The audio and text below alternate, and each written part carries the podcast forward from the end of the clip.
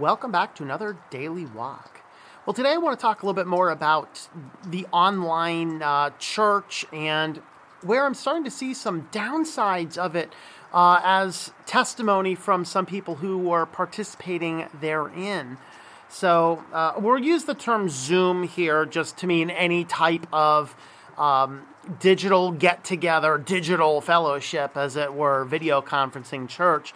Um, not that I would particularly use it, and I don't really advocate for using Zoom because I just think that there's probably more data collection going on there than there should be. Use services like Jitsi if you have the ability to choose which service. But for the purpose of this video, I'll use Zoom talking about um, these online churches and this proliferation of online churches.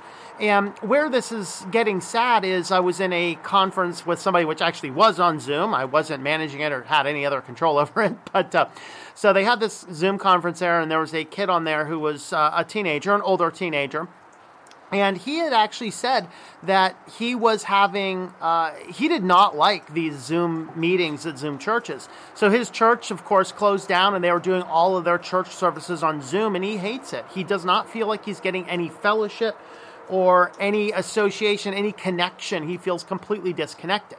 Now, there's some people out there that are saying this is part of a greater conspiracy to get people out of the practice of doing church because then now we've had since almost March in many places, some people have not even been in church for like nine months. And you get out of the habit of it. So then they say when we open churches back up, how many of these people are never going to show back up? The fact is, we do need fellowship. Now, I'm the last person to say your fellowship 100% has to be in a building that says church on it. Um, I believe that you can even get better fellowship in places like small groups and things like that. But church, nevertheless, is important and we have to go. Now, we have to recognize that the Christians over the years have been the ones who have had the best outcome with handling and dealing with people in the middle of pandemics. We have to understand during the bubonic plague, that is the event that caused the church to grow so much because these people were out picking up the dead bodies that were cast out in the streets and giving them a proper burial because they said, hey, even the pagans need to have an appropriate burial because everybody Christian or not, is made in the image of God. And that is an important token. But we as Christians here in America, at least, and around the world in many cases, have become largely pacifist, full of fear, full of terror, and oh, we're gonna, we're not gonna meet up because I don't want, you know, X, Y, or Z person in the congregation to have illness. What I find interesting though is when we start looking at evidence, and I'm not necessarily even right now looking at scientific evidence, I'm looking at some anecdotal evidence. Apparently, allegedly in Los Angeles, there's cases left, right, and center. You've had Grace Community Church. They have been open for a long time, 7,000 people. Now, they've never been like, hey, you have to come to church to avoid this. They're, they do live streaming. You can watch it from home, and you're perfectly allowed, and there's no shame in doing that. They have outdoor seating set up with screens.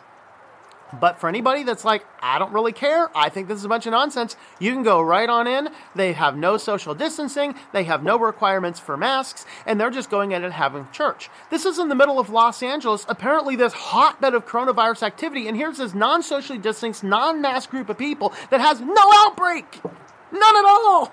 it's amazing. And our church has been open since I think maybe May or June. I, we took a couple weeks off to investigate the data, and then we looked at the data and said, eh, the data doesn't really support all this, all this closing down of all of our congregations, and we opened up. We don't have social distancing. We don't have masking going on necessarily. Whoever wants to wear one can wear one, but there's no requirement of it. There's no sit six feet apart. There's no completely stay away from everybody under the sun. We don't have any of that.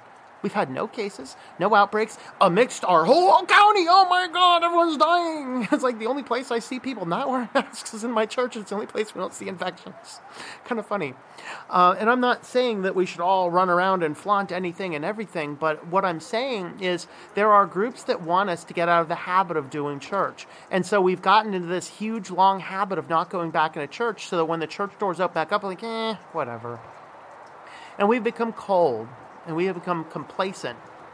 And unfortunately, that cold and complacency is where sin can start to have a foothold. And this brings us back to the famous verse in Hebrews 10 25. We'll read a couple verses earlier than that. Uh, let's go ahead and start Hebrews 10 23 down to 25. So it says, Let us. Uh, okay, let us hold fast to the confession of our hope without wavering, for he who promised is faithful. And let us consider how to stimulate one another in love and good deeds, not forsaking our own assembly together, as some have been in the habit, but encouraging one another all the more as you see the day drawing near. So, fellowship is what helps us to encourage us, to strengthen us among one another. This is critically important. Now, as I said, I don't believe that has to be inside of a church, but I believe it should be connected with a church, and absolutely it should be connected with a group of believers. Let me rephrase that uh, again briefly, that last point I made, where um, it does not necessarily have to be connected to a church. Some of the greatest times of fellowship have been outside of the church events, but with people that I've known and met through church. That's kind of what I meant by that. And it's critically important that we understand that as Christians, we have to get together. We have to have fellowship, and a Zoom call doesn't matter. What we're seeing right now is with all of these Zoom meetings and Zoom schools, the Zoom education doesn't seem to work. The Zoom meetings, people are just too distracted. And of course, you have the guy on CNN. He was out there tubing it. Uh, we got a new news new verb this year, tubing it. That means he was playing with himself on Zoom. He whoops forgot that the Zoom camera was all on, and all the people in the co-meeting saw him doing that. Why? Because he was watching porn on one channel and engaged in his meeting on the other. And this is what's happening with everybody. This isn't just kids being distracted. Many kids are saying, "Hey, I have my." Everything off and I'm just playing video games while I'm in school. I'm not learning anything, not hearing anything, not understanding anything. And this is the type of thing that's going to happen. The same exact thing happens. Even for the couple weeks while we were doing our Bible study over Zoom, just because we didn't know exactly what the facts were, we sat down and even I was half looking at the what the Bible study was doing and half doing a bunch of other stuff and I'm a fairly focused person. Wait, squirrel. No. Um, but anyway, uh, what I wanted to indicate and, and, illustrate by this is that there are there are people who are losing all connection with church and fellowship. We're going on and having what was said about in Isaiah. I don't have the reference here, but having a form of godliness yet denying its power. Actually, that's I think that was a quote from Isaiah in one of the one of the letters from Paul, I think. Uh, regardless, I'll find the quote and put it down. okay, so it's uh, denying, um, having a form of godliness, yet denying its power. And that's where we are at. And so, as uh, I'm having this conference call, and here's this, this kid who desperately wants the fellowship of the church and can't have it and is not getting anything out of the online meetings. You say, sure, it's better than nothing to keep everybody safe. Safe from what? This virus has a 99.997% survival rate among the average population. Okay, saved from what? We have to be willing as Christians to examine the facts, examine the actual data, and get out and love the people in the world. And I know they're twisting everything around. Loving everybody means staying away from them and wearing your masks and keeping social distancing. No, that is not love.